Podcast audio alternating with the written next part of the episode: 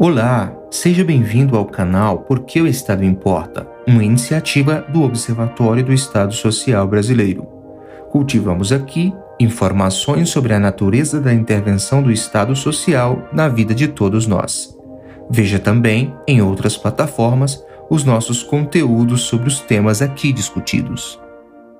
Um vídeo registrando a reação de pesquisadores no Instituto Butantan ao divulgar os dados sobre a eficácia de uma vacina contra a Covid-19 circulou na internet no início de janeiro. As máscaras não esconderam o clima de comoção. Esse foi mais um exitoso capítulo na história das vacinas. História do encontro de pesquisadores em instituições públicas de pesquisa e ensino. História do encontro de expectativas de gente doente em hospitais e de gente sadia em quarentena. Foram encontros como esses que tornaram possível a redução no planeta dos casos de cachumba, sarampo e rubéola. A trajetória da vacinação pública brasileira é marcada por êxitos. A vacinação contra doenças como a paralisia infantil, a varíola, a catapora, o sarampo, a rubéola, a meningite, a coqueluche, a difteria, a febre amarela, a testa, a eficiência das políticas do Sistema Único de Saúde. Apenas entre 1994 e 2020 foram aplicadas mais de 3,4 bilhões de doses de vacinas que salvaram incontáveis vidas. As vacinas nos acompanham desde o primeiro dia do nascimento.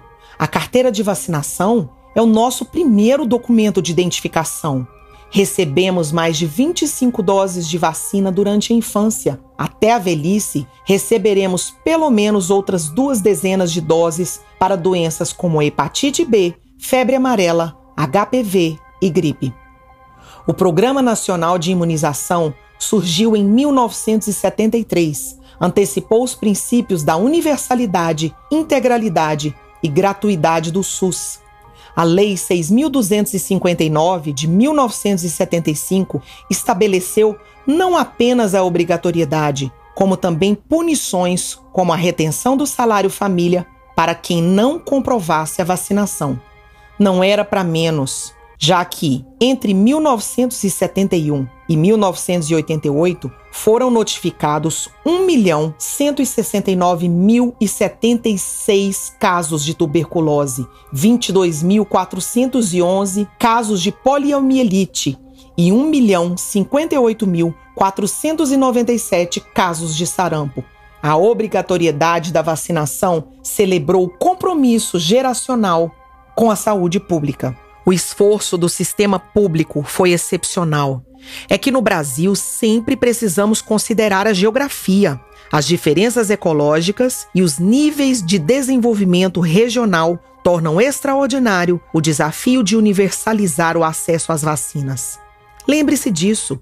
O SUS mobiliza diariamente milhares de postos de vacinação e dezenas de milhares de profissionais de saúde para atender as demandas do calendário de vacinação. Recorde a história da poliomielite e da influenza. A paralisia infantil nos assombrou até a década de 80. Entre 1973 e 1976, foram aplicadas 42 milhões de doses de vacina para pólio. Ainda em 1979, foram registrados 2.569 casos de poliomielite.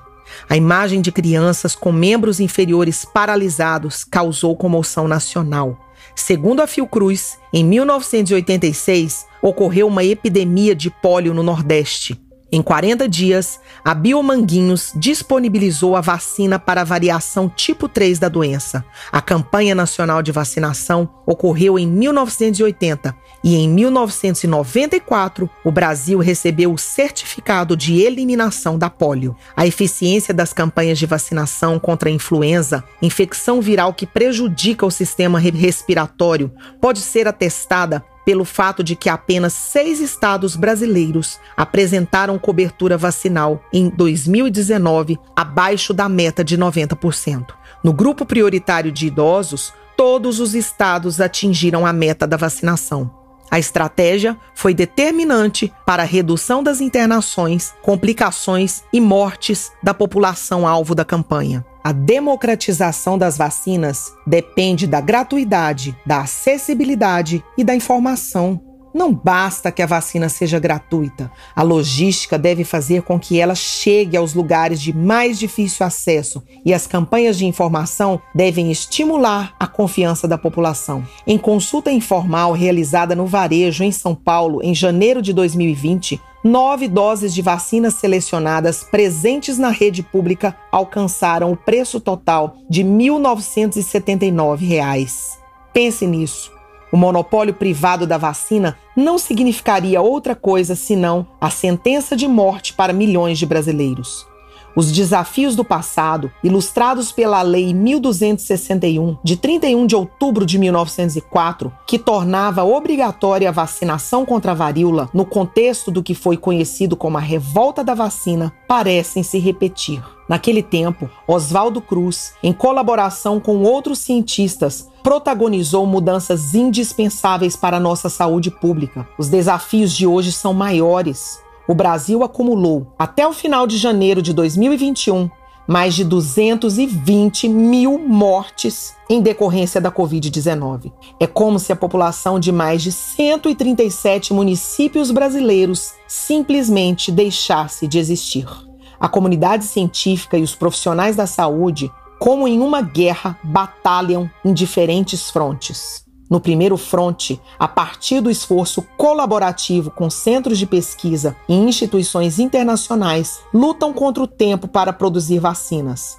No segundo fronte, se ocupam em cuidar de milhões de pessoas nos hospitais, ambulatórios e clínicas da rede pública e privada. No terceiro fronte, se esforçam para conter o avanço das teorias conspiratórias que colocam em dúvida da eficácia das vacinas. A dedicação dos pesquisadores do Instituto Butantan e da Fundação Oswaldo Cruz honra a tradição de Josué de Castro. Apesar da alegria diante dos resultados, sabem que a batalha apenas começou. Acompanhá-los nessas trincheiras, defendendo a ciência, a vacina e o SUS, é o mínimo que devemos fazer para honrar as vítimas da doença e da negligência da fração mais mesquinha e obtusa da classe política brasileira. Lembre-se, se a vacinação pública importa, é porque o SUS se importa com você. É isso aí. Se você gostou, nos ajude na divulgação compartilhando esse conteúdo.